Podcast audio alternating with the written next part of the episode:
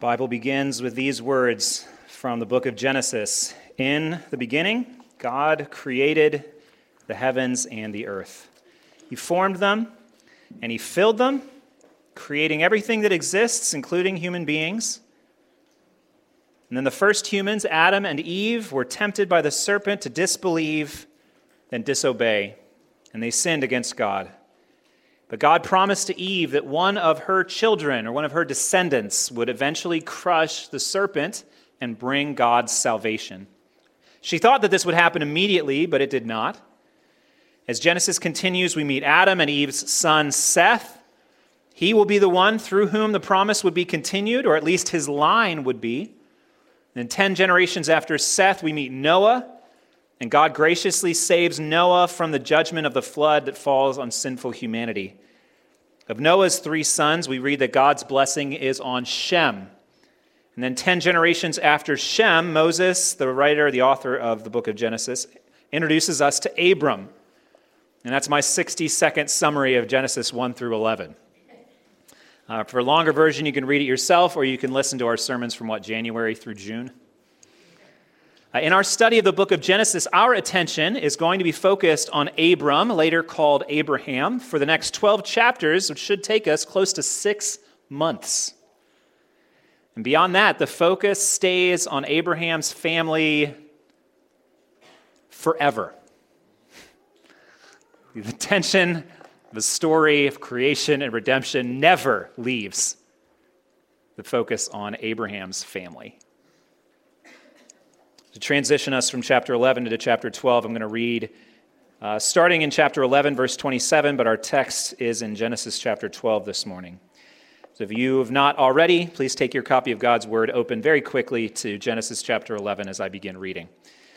Now, these are the generations of Terah. Terah fathered Abram, Abram, Nahor, and Haran, and Haran fathered Lot. Haran died in the presence of his father Terah in the land of his kindred in Ur of the Chaldeans. And Abram and Nahor took wives. The name of Abram's wife was Sarai, and the name of Nahor's wife Milcah, the daughter of Haran, the father of Milcah and Iscah. Now Sarai was barren, she had no child. Terah took Abram his son, and Lot, the son of Haran, his grandson, and Sarai, his daughter in law, his son Abram's wife, and they went forth together from Ur of the Chaldeans to go into the land of Canaan. But when they came to Haran, they settled there. And the days of Terah were 205 years and Terah died in Haran. Genesis chapter 12. Now the Lord said, or had said to Abram, Go from your country and your kindred and your father's house to the land that I will show you, and I will make of you a great nation. And I will bless you and make your name great, so that you will be a blessing. I will bless those who bless you, and him who dishonors you I will curse, and in you all the families of the earth shall be blessed. So Abram went, as the Lord had told him, and Lot went with him. Abram was 75 years old when he departed from Haran. And Abram took Sarai, his wife, and Lot, his brother's son, and all their possessions that they had gathered, and all and the people that they had acquired in Haran, and they set out to go to the land of Canaan. When they came to the land of Canaan, Abram passed through the land to the place at Shechem, to the oak of Moreh. At that time, the Canaanites were in the land. Then the Lord appeared to Abram and said, To your offspring I will give this land. So he built there an altar to the Lord who had appeared to him. From there he moved to the hill country on the east of Bethel and pitched his tent, with Bethel on the west and Ai on the east. And there he built an altar to the Lord and called upon the name of the Lord. And Abram journeyed on, still going toward the Negeb. As I've considered this passage for our time together, I see three important themes the gracious call of God, the costly obedience of faith, and the delayed fulfillment of promise. And we're going to look at these themes in the life of Abram, and then in the life of Jesus, and then finally in our own lives. Let's start with Abram. The gracious call of God in the life of Abram. Who was Abram? Well, he's a man living in a city near ancient Babylon. According to the map at the back of my Bible, it is uh, southeast of Babylon. Uh, and they have a reason for putting it there, so I'm going to trust the map in the back of my Bible. I don't know any better. He's living in a city near ancient Babylon when we meet him, and he's married to a woman named Sarai. Sarai is barren, and they have no children.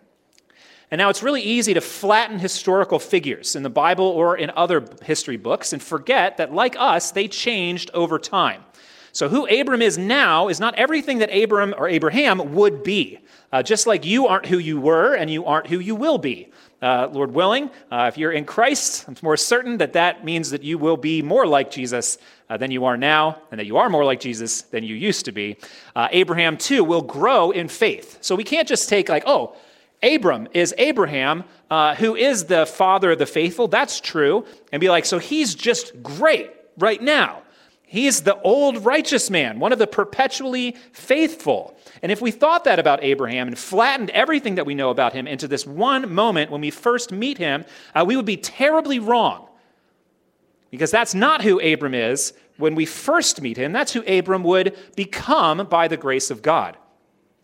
Listen to how God describes who Abram was through Joshua uh, several generations later. Long ago, your fathers lived beyond the Euphrates, the Euphrates River, it's the area of Babylon. Terah, the father of Abraham and Nahor, and they served other gods. So, who is not just Terah, not just uh, Nahor, but who is Abram? He is an idolater. When we first meet godly father Abraham, he's a sinful idol worshiper, like everybody else, or nearly everyone else in the ancient world whose ancestors had rebelled against God at the Tower of Babel, the last narrative that we have. Ten generations prior to this, apparently humanity has not changed that much. And that's important for us to understand who Abram is, to understand that the call of God that comes to Abram is the gracious call of God. Abram had done nothing to deserve God's favor or God's attention on his life. God chose Abram in the midst of an idolatrous culture and then called him out from that idolatry.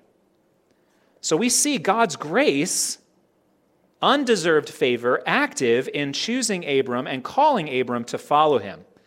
And God's call of Abram was a very clear command. We see it in verse 1. The Lord said or had said to Abram, Go from your country and your kindred and your father's house to the land that I will show you. So, go is that first aspect of command, but it's not all that God said.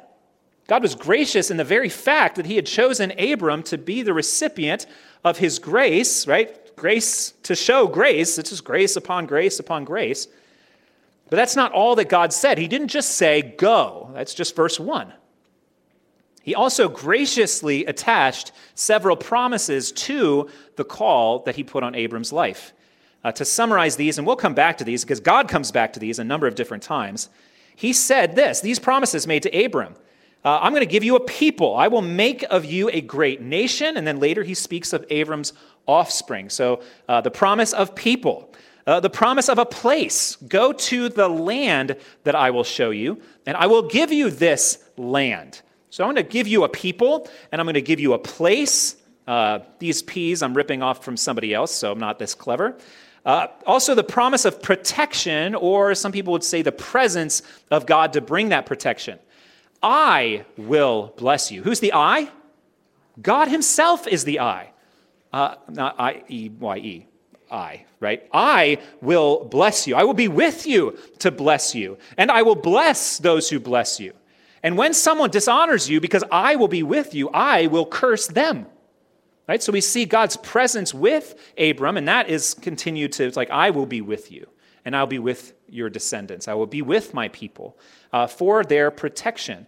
And then the last aspect of this promise, all of which is grace, none of which Abram deserved to receive from the Lord, is this idea of a program.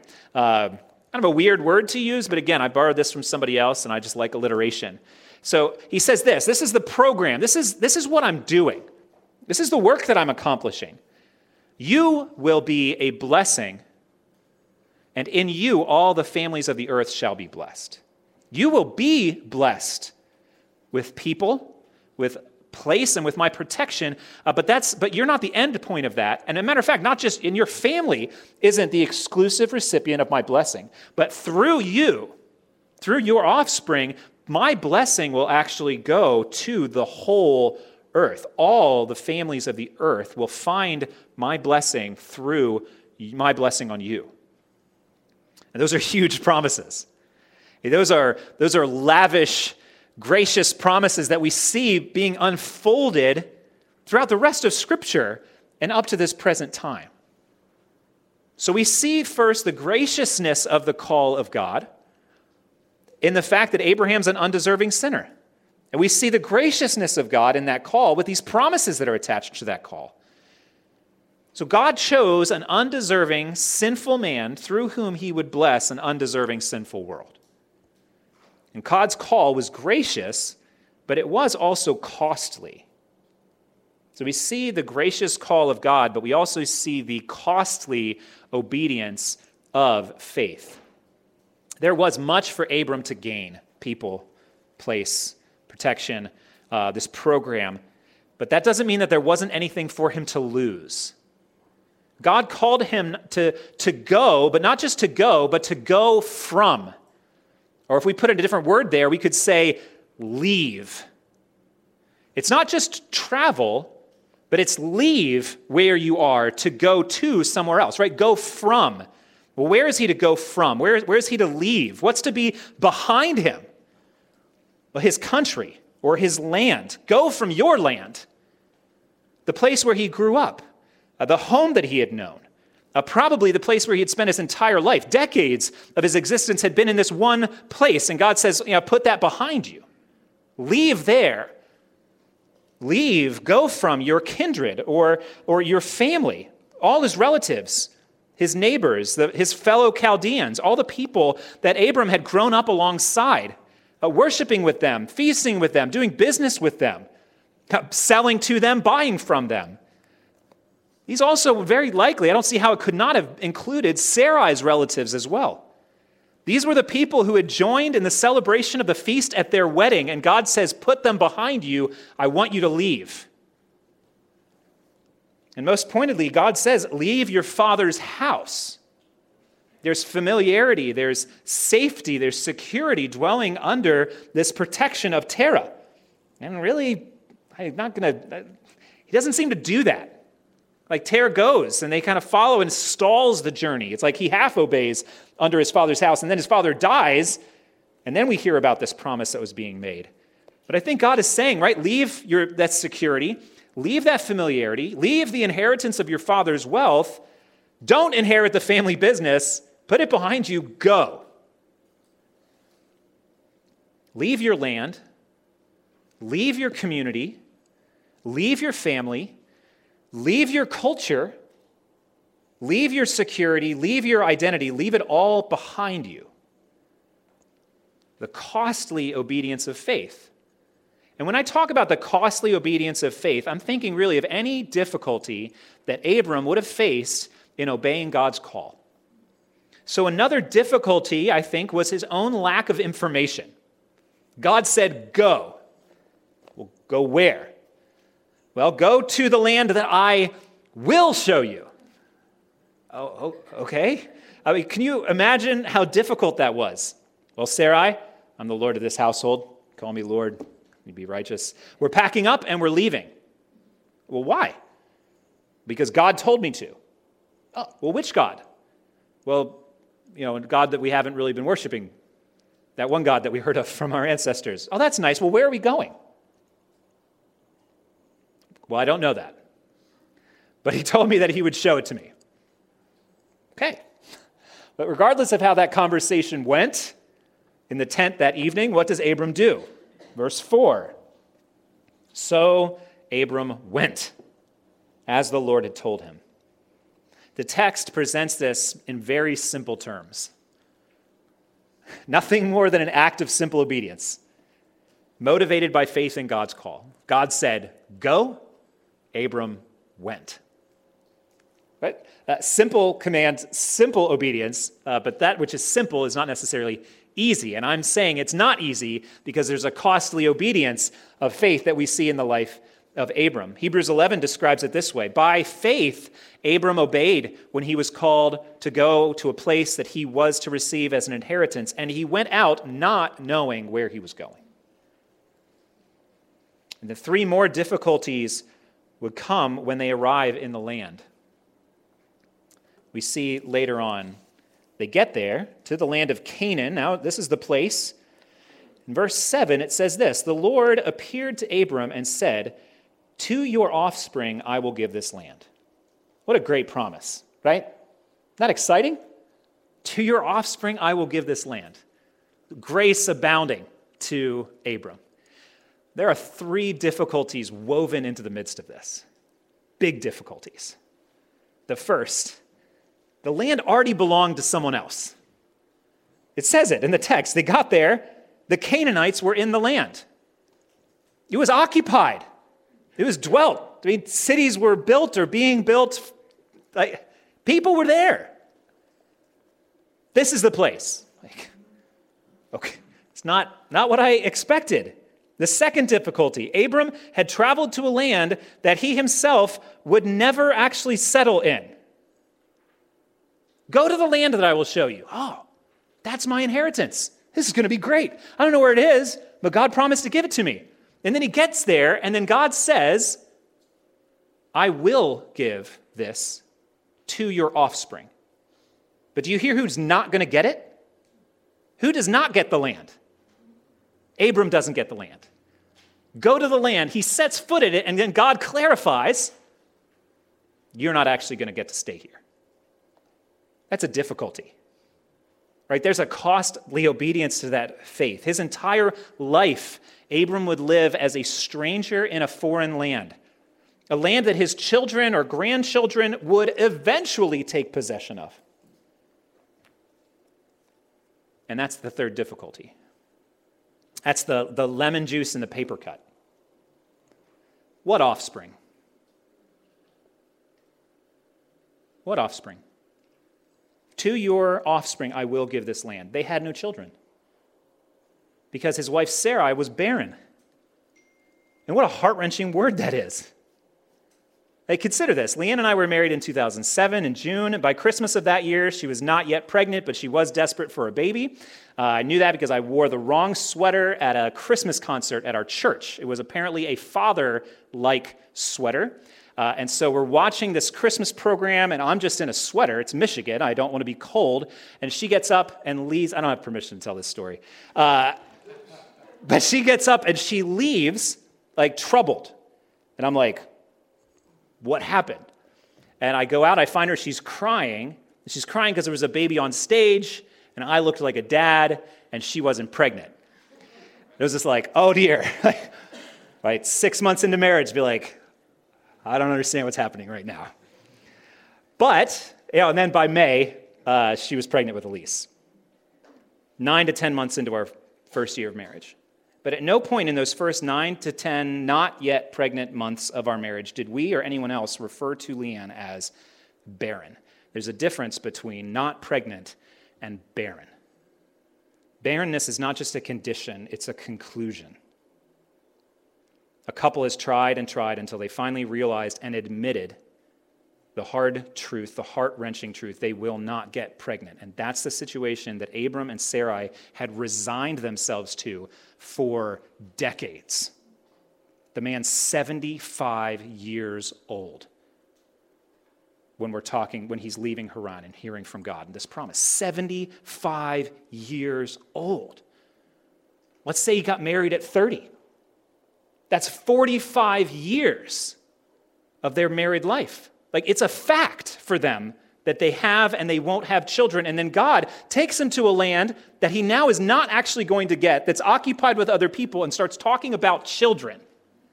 What children? You haven't given us children.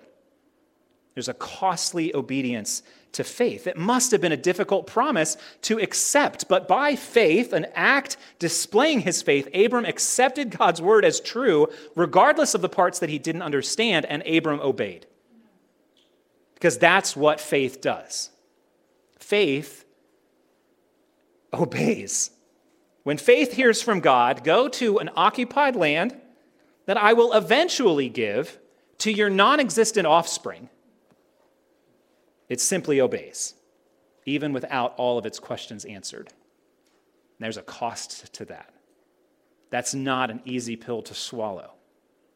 And that is often true when it comes to the call of God, even the gracious call to God, of God on our lives. And amazingly, Abram doesn't go grudgingly, he goes worshipfully.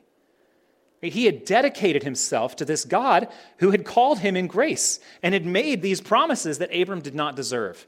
So we see it twice. They first arrive in the land, God clarifies this promise, and he builds an altar to the Lord who had appeared to him.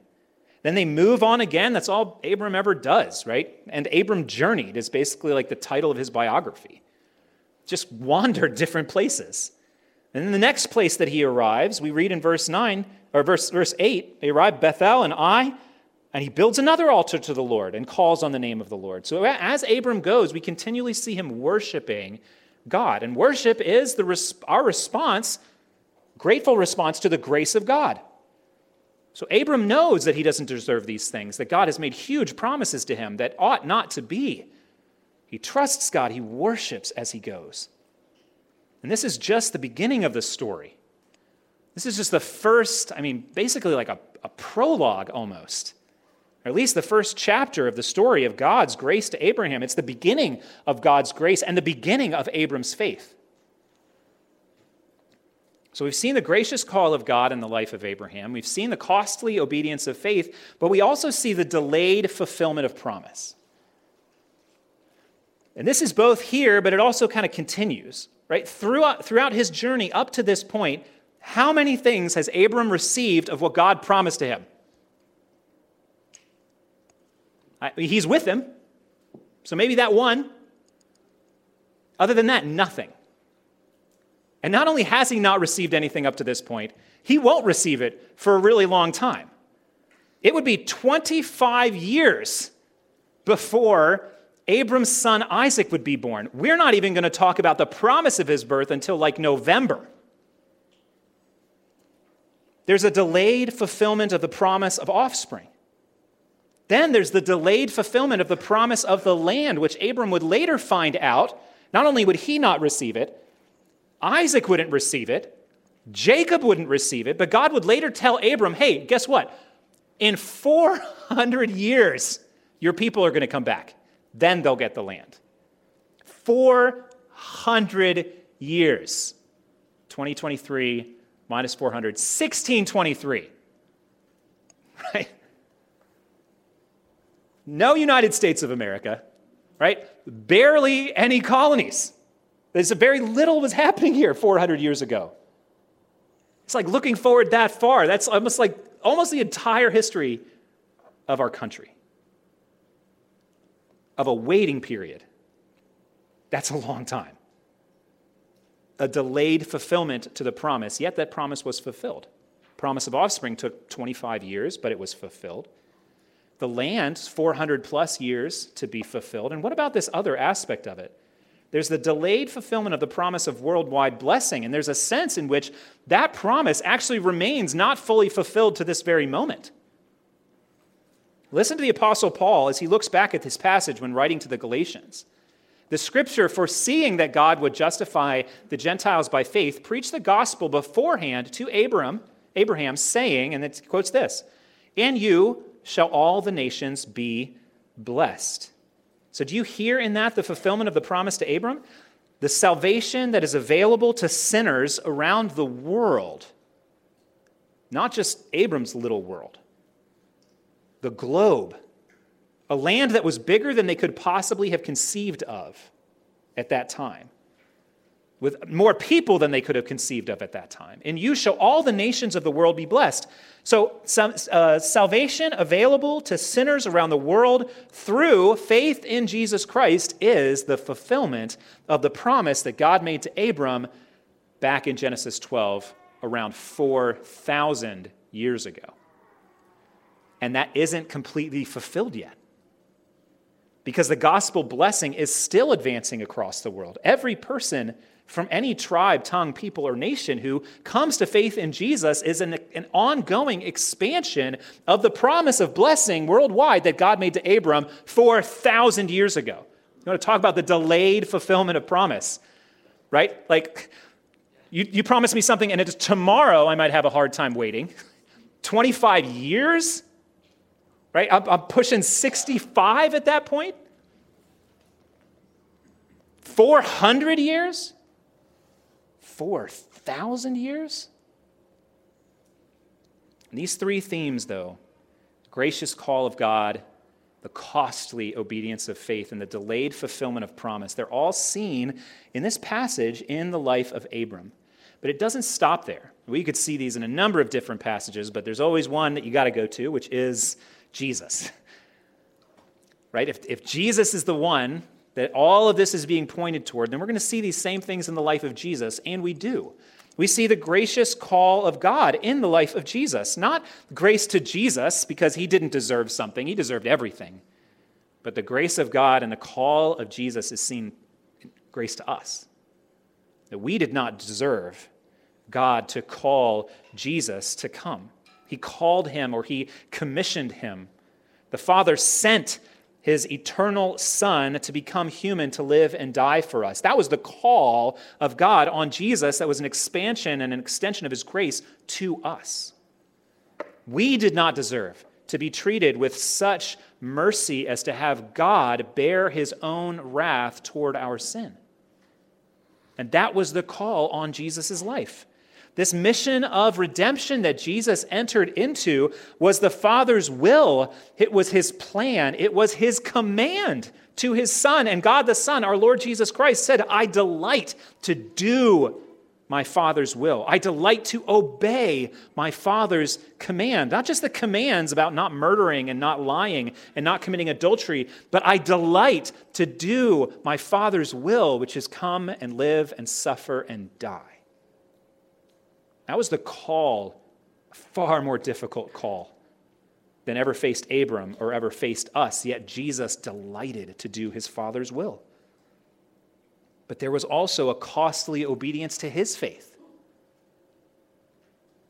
The cost of Christ's obedience starts in the very act of his incarnation.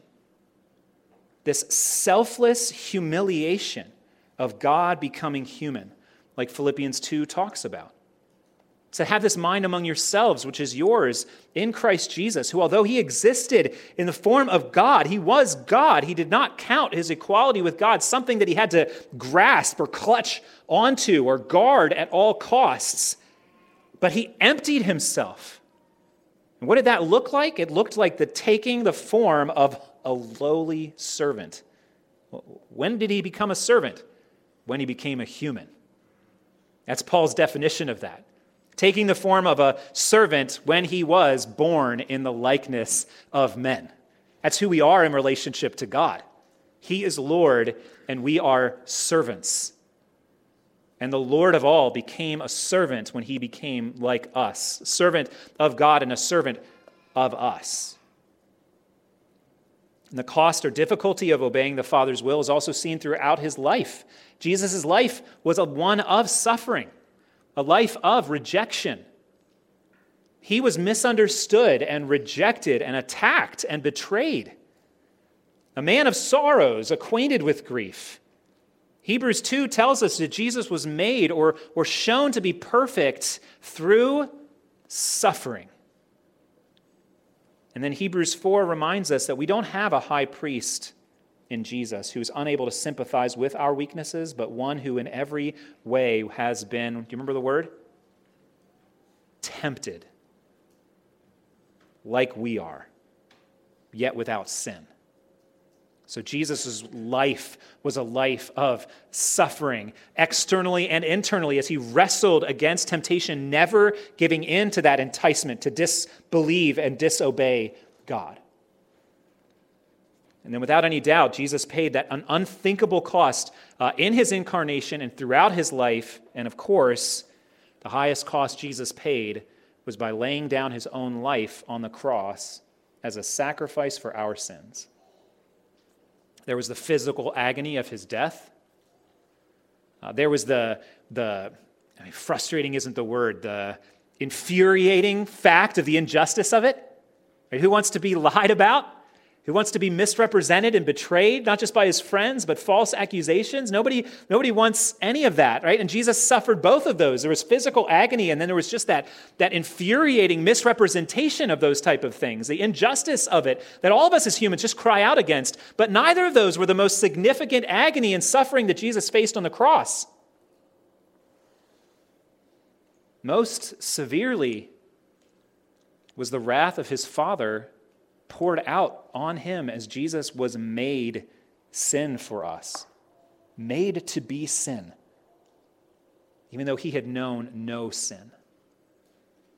There was no greater cost that has ever been paid and no greater suffering ever endured than the, the act, the moment of the Father forsaking his Son who had been made sin. Yet Jesus, the founder and perfecter of our faith, for the joy that was set before him, endured every aspect physical, emotional, spiritual, right? Can we say theological, like the divine agony of the cross? He endured the cross, he despised the shame. There was a costly obedience of faith lived out in the incarnation and life and death of Jesus. And there was also the delayed fulfillment of promise even for him. I mean, think about the aspect of that life. He knew who he was, he knew that he was the promised king of Israel. He came to his own, his own creation, his own nation, but his own did not receive him. His family didn't receive him right away. Mary treasured the things in her heart and also kind of agreed with her sons that maybe he was going a little bit too far. He enjoyed very little acceptance by his own people. And he even spoke and recognized the fact that his kingdom looking through that. Because at first it'd be like, oh, eventually it's going to be over and I'll get to heaven. Like, well, there's that joy, right? Oh, he'll get to be with his father again. Oh, yeah, I mean, that was a good piece to that, but he had already been with his father. Like, if it was just endure and you can come back, then why did he go in the first place? He had already enjoyed that. That's not the joy that I think he endured for the sake of. Instead, the joy set before Jesus as he endured the incarnation and suffering of his life and his death on the cross and the Father's wrath coming on him was the prospect of enjoying eternity with his people, whom he would redeem by his death. Jesus came and lived and died looking forward to heaven because that is where the permanent physical togetherness, the union that he would have with us, as his people. Right? Jesus was willing to go through all of that so that he could be with you. If you are his, he could be with you forever. Are you with him forever right now? Like, are you enjoying the physical togetherness with Jesus face to face on the new earth? Are you? No, you're not. And he isn't either because it hasn't happened yet. So there's a delayed fulfillment of the promise that he would save his people from their sins and return to be with them together. That Jesus is waiting for that, longing for that day, looking forward to the enemies being put under his feet and his people being with him. This is like every groom looking forward to the wedding. Jesus is longing for the time when he can be with us. It's that kind of love. And he's waiting for that. So, even for Jesus, in a sense, there's that delayed fulfillment of promise. The lives of Abram and Jesus reveal the gracious call of God and the costly obedience of faith and the delayed fulfillment of promise. But what about us? All those things are also true for us, beginning when we were unbelievers. You see, like Abram, we all begin our lives as sinners who are guilty before God. Uh, we are all, whether you're old or, or young, Uh, we are all unworthy, guilty sinners. We deserve punishment for our sins. And I hope that you've embraced the truth that there is nothing worthwhile in you or any of us to cause God to look on us with favor. Now or in the future, not when we were born or when we believed or at the end of our lives. There will never be a time, now or in eternity, when we'll ever be worth anything to God that He didn't do. When we've been there 10,000 years, bright shining as the sun, we still won't deserve to be there.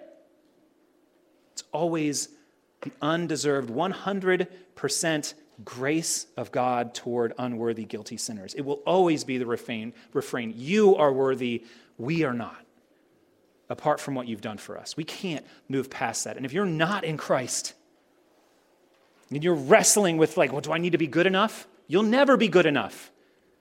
If you've, been, if you've listened to a misrepresentation of Christianity that we all think that we're better than you, we're not better than you. And when I do think that I'm better than other people, it's not because I'm in Jesus, it's just because I'm a sinner. And it didn't take becoming a Christian for me to think more highly of myself than I ought to think. That's a sin problem, not a symptom of my Christianity. None of us deserve the grace of God that has been extended to us, but it is available. You don't have to be cleaned up first, because He's the one who does the cleaning. Grace is always 100% undeserved. You bring nothing to God. It's been well said that the only thing that you bring to your salvation is the sin that makes it necessary. I wish I could come up with quotes like that. I don't even know who it is, but it's not original to Peter Ambler. Salvation is all of God and it is all of grace to Abram and to us. But God has called everyone, every sinner on earth, He's called everyone to repent of their sin, to believe the good news of Jesus. And the call to follow Him is universal, it is a command that must be obeyed. And if you have trusted in Christ, obeying God's command to turn and believe, uh, receiving His call, even that is evidence of the abundant saving grace of God in your life. You were blind before He caused you to see, and you were deaf before He caused you to hear. And your sinful heart was as hard and dead as a rock until He came and gave you a new heart, a heart of flesh, a heart that would believe. It's of God and it is of grace. And like Abram,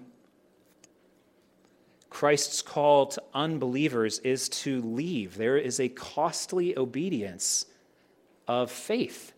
Leave behind the world that you were born into. Leave your unbelieving community, your family, your friends, your mentors, your culture, your security, your identity. Leave it and find a new name and family and place. But leave there's a costly obedience to that faith. And for most people in most countries or cultures across time, that has been very clear. It was clear for the Jews, it was clear for the Romans. It was clear, now it's clear for Muslims and for Buddhists and for Hindus and for atheists. It's clear that they're, they're saying no to what they've known and moving into something new. But for those of us who were born into families with believing parents, like I was, they're right there, and it was a blessing not something to receive contrary to the grace of God. But for those of us who were born into families with believing parents, and for you kids who are born into, right, into this church, growing up in this church, there is a relational cost for you not following Jesus, which flips it on its head and helps us to kind of miss the costly obedience of faith. And that's one of the reasons that we want to be really, really careful and patient when it comes to professions of faith, especially in the lives of our children. It's why we don't want to employ a strategy of, it's like, do you want to follow, you want to come to heaven with daddy and mommy? Do you, do you want to, right, be uh, everybody at church to celebrate what's going on? Well, then just say these words and we'll just dub you a Christian. We want to be careful about those professions because we all have to count the cost. Like, do you recognize what I'm saying? It's like, kids, there's a cost to following Jesus, and you need to be aware of that. The cost is everything. Jesus said to count the cost before following him.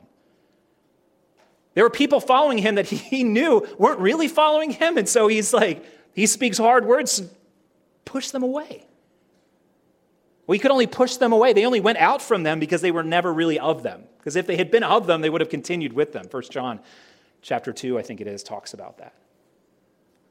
Jesus says this in Matthew 10, verses 37 to 39, this aspect of leaving. Hear this passage. Whoever loves father or mother more than me is not worthy of me. Whoever loves son or daughter more than me is not worthy of me. Whoever does not take his cross and follow me is not worthy of me. Because whoever finds his life will lose it. And whoever loses his life for my sake will find it. Right? Jesus is not just one good thing among many. He demands to be everything. So that means, my wonderful children, who I love dearly, that if you're following Jesus just because I follow Jesus, you're on the wrong path. And other kids, like it's exciting for the prospect. I pray for each of you often, but not enough. But I pray for you that you would all follow Jesus. Pray for Timothy and Allison's baby that, that they'll follow Jesus. Jackson and Josie's baby, they'll follow Jesus. We're excited about the prospect of that and, and hopeful that God will answer those prayers. But there must be repentance and faith. And it's not automatic, and there is a cost. That if we all turn, you keep following Jesus. He is the only way, regardless of who changes their mind or who falls away. And that's not the only cost for us as unbelievers. That idea of, of losing relationships because we're following Jesus. Uh, like Christ, Christians are seen and, and known as weak and despised and rejected. It's 1 Corinthians. Paul's like, this is, this is just the truth. You guys aren't that impressive. Dear Risen King Church, you think you're something, but you're not. Love Paul. like, what? It's good uh, church growth strategy. I mean, you're not that great. kind of bottom of the barrel. I love you. But we're all bottom of the barrel. Anyway, we are not chosen by God or known by the world for our strength or our wisdom. There's no guarantee of health or of riches. We follow Christ who took up his cross. It says it by taking up our own cross. And if, if you woke up with a headache today, that's not a cross. You don't get a little cross. You bear a cross on your shoulders to go and die. We die like Christ daily. We die with Christ. We die to relationships and reputation and riches and success because there is a costly obedience in Jesus Christ. Of course, there is also much to be gained it's not just loss, there's also gain, but that gain, once again, there is a delayed fulfillment to that promise. We really need to be clear about this when we're sharing the gospel because Jesus was clear about it. Don't gain the whole world and lose your soul. But that which is worth it at the end, right, is not immediate. There's a delay to the fulfillment of that promise. We are forgiven and we are justified at the moment of faith in Christ, but we wait to hear those verdicts proclaimed in person at the future judgment. Right? So there's even a waiting and, and standing before God to hear that pronounced over us. It's true, it's a fact, but we wait to hear it pronounced. So there's a future salvation. We are saved and we're awaiting salvation. Both of those are spoken of in Scripture. And then we read about the fact of those, those sufferings in our lives sufferings that Jesus endured, sufferings that we endure, things that we, lo- that we lose, all of those losses, that they're all leading to a future glory, that which will be revealed in us. A glory and an honor that, that outweighs all of what we have lost. Uh, but that glory is still future. We don't see it now, we don't have it right now. The fulfillment is delayed. And then we recognize that we are strangers here and now, just like Abram, kind of wandering through life, strangers in a foreign land, but there and then, not on this day, but on that day, we will be home with God as his children. And that will be forever. But that day, so far, has not been this day. Maybe it will be but it hasn't been yet. We wait. There's been a delayed fulfillment. We're waiting just like Abram was. So these, these three themes apply to our lives as, as we become believers. They also then, this is where I want to close, uh, which doesn't mean I'm really that close. It just means that I want to draw your attention back in. They also apply to our lives in this world as believers. So it's not just how do you become a Christian because of the gracious call of God and the costly obedience, what we believe, and we look for that delayed fulfillment of promise. But those themes also just continue to reside over our lives as Christians. And this is where I want to bridge, as believers, as the church of Jesus Christ, I want to bridge our summer series with our return to Genesis. We said, right, who are we as a church? And in that, in all of the different answers that we gave, we see the gracious call of God on our lives. Salvation is not the end of God's grace to us. It's not the end of God's calling to us. It's the beginning of God's calling to us. It's the beginning of what He's going to work in and through us. So, who are we as a church to be reminded of God's grace in our lives? Uh, he has made us and called us to be. Do you remember where we started? We said we are saints. We're transformed from sinners by His grace. You are saints, so live as saints. That's the gracious call of God. It is come, and then it's a call.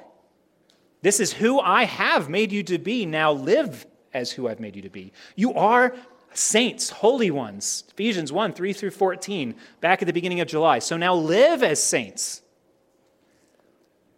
He has graciously called us as his family, adopted sons and daughters, no longer his enemies. God says, By my grace, you are my family, so live as a family, live as my family.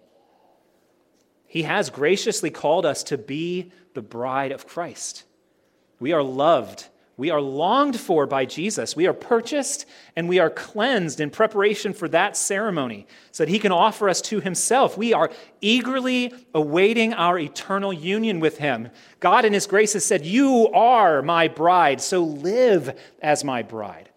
He has graciously called us and equipped us as members of his body, body parts. He graces us with gifts to serve him and to serve his people. So he says, By grace, you are equipped and indispensable parts of my body. So the call is live as parts of my body. He's graciously called us to his throne as prayers, not prayers, prayers. Don't forget the hyphen that we put in there. Come to my throne. Come, for mercy, grace. Bring your requests before me. I'm, my ear is bent. I'm, I'm listening. And so that's who we are. We, we are welcome to call him Father and to call on him as Father and come before his throne. So, so we live as those who are privileged to pray.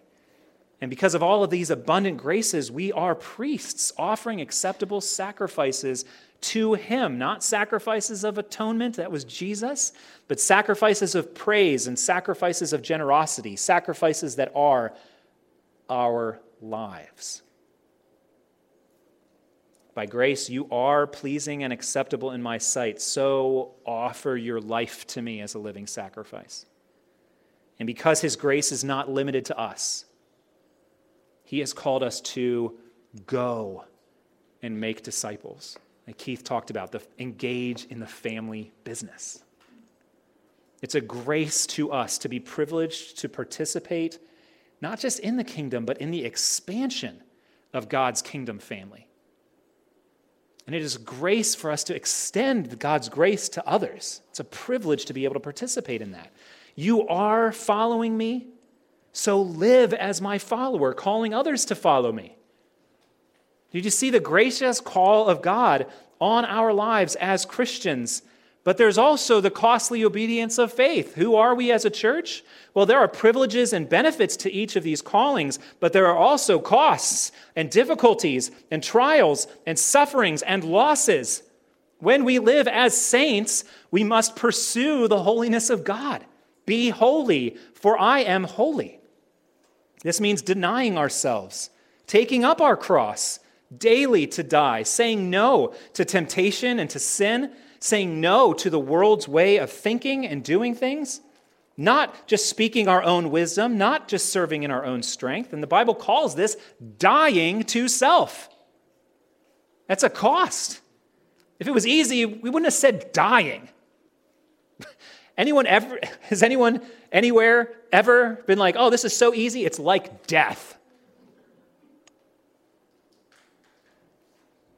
He even talks about the fact that you don't just die, but you put your sinful desires to death. This self execution, this self mortification. We kill that which we want the most so that we can live to the new desires that God is growing in us. There's a cost to that. You will miss out. Right? You will lose relationships of those who are along the world's way of thinking. You will not always be respected and appreciated and honored. When we live as redeemed family, if you weren't here that day, July 16th, I was in Belize. I listened to it when I got back. I need to listen to it again. Go back, July 16th, listen to that sermon again when we live as redeemed family and we welcome each other into our lives, we truly open ourselves, not just our homes, but ourselves up to others to give and to receive from, well, from them, will that always go well? It will not. Uh, will we always be treated fairly? We will not. Will our attempts at hospitality always be received as they're offered and received with gratitude? No. Now, when we show hospitality, will it always be shown back to us as well? It will not.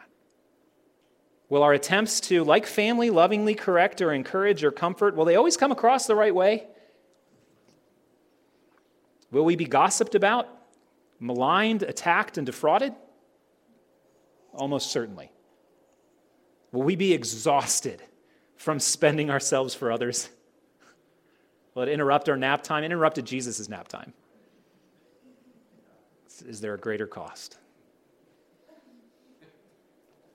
A faithful, loving bride, what we've been called to be. Is there a cost to that? Doesn't seem like it on the wedding day, right? But a faithful, loving bride turns away from all others. It's visualized in this.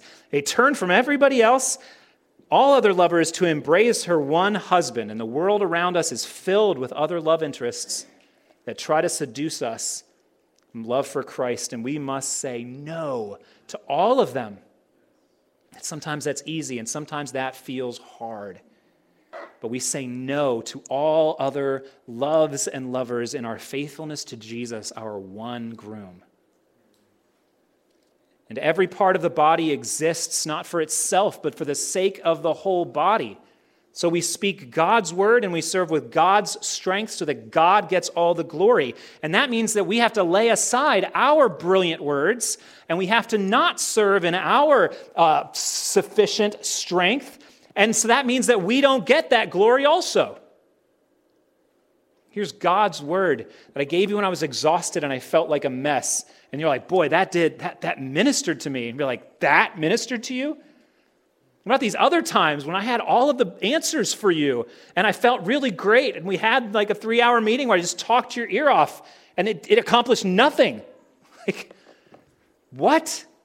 No, it's God's word, God's strength, God's glory, which means that we're turning, we're just kind of like, man, background for what God is doing. Praying takes time and effort. And it's not just like that, oh, I've got to add that to my schedule. That's not even just the effort that I'm talking about. That's not even just the cost of prayer. Sure, there's a time cost, but there's that waiting cost. It's hard to wait. It's hard to bring a genuine need that's important to us to our Father and then just submit to His will, which is perfect and not ours. All right, you said don't try it all on my own, so I'm to I'm to bring that before you and then we wait 24 hours and it's like, "Why hasn't it been answered? I guess I've got to fix it myself." There's a cost to prayer of submission and waiting that happens to us because our all-wise God does what pleases, to him, pleases him according to his own schedule. He doesn't do all that we want exactly when we want it done. That's a costly aspect of the obedience of faith, which waits. And worshiping is costly. It requires us to regularly acknowledge every moment of every hour, of every day, of every week, of every year, now and for eternity, that we are unworthy and insufficient. Because all that we have, we've received from the grace of God, and we are just responding to it. We need God, we need His grace in our lives and for our salvation. And what about making disciples? Is there a costly aspect to that obedience? Keith told us last week that requires us to love people and not just some people.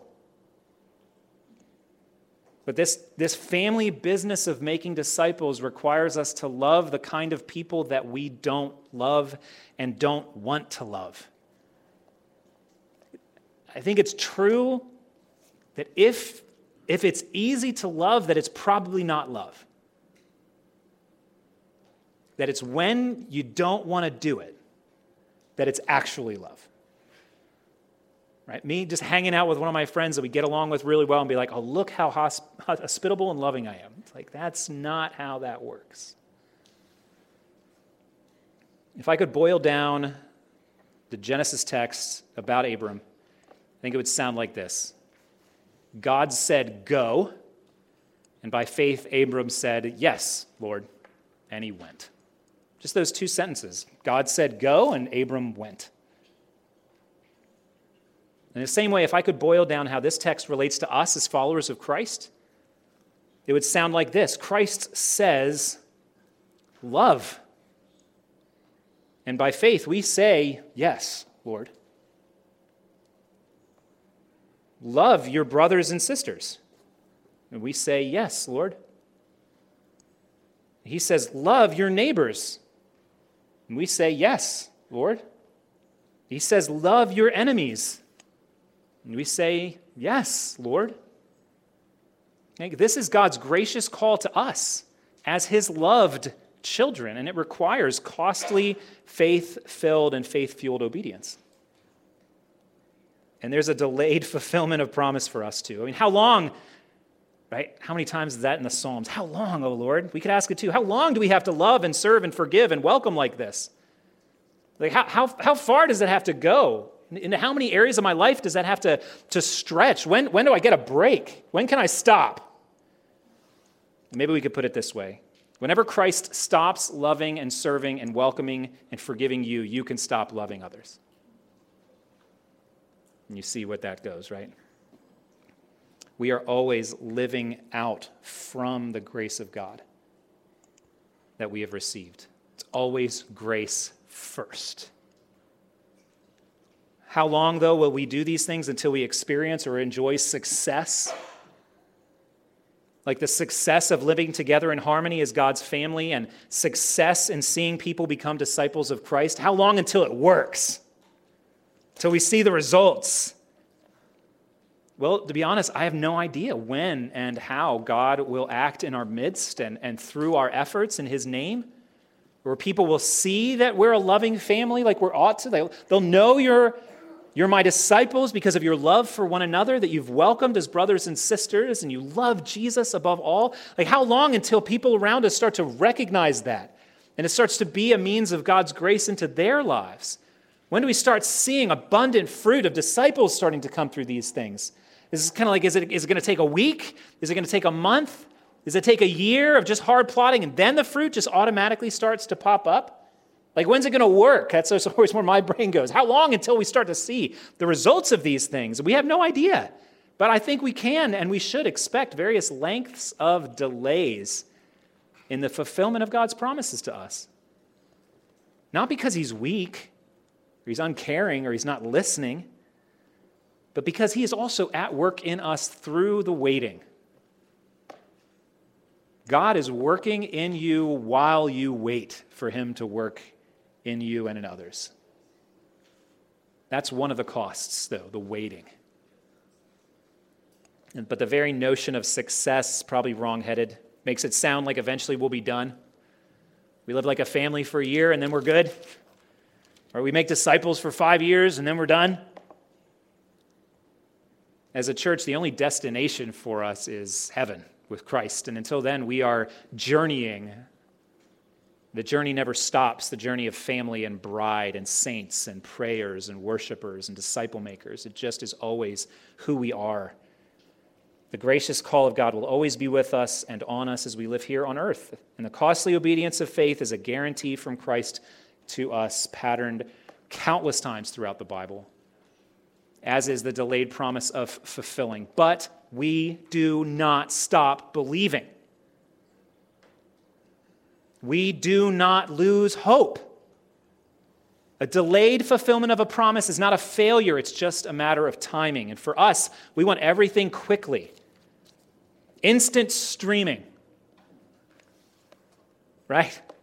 Next day delivery or same day delivery. Keurig coffee in 30 seconds at the push of a button.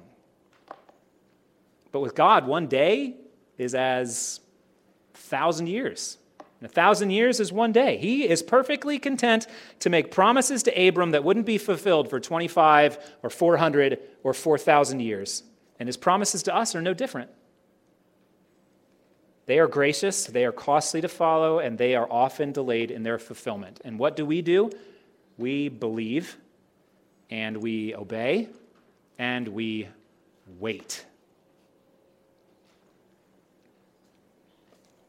For God alone, O my soul, wait in silence, for my hope is in him. He only is my rock and my salvation, my fortress. I shall not be shaken. On God rests my salvation and my glory. My mighty rock, my refuge, is God. These things are true of you, Father, when we recognize them, and when we don't, please give us eyes to see that they are true. And teach us as much as we will not like the lessons, teach us to wait on you and to wait on you in silence.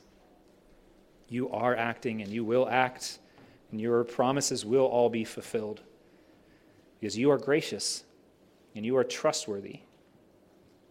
Thank you for the salvation in Jesus that is true and yet to be revealed. Please work in our midst. Amen.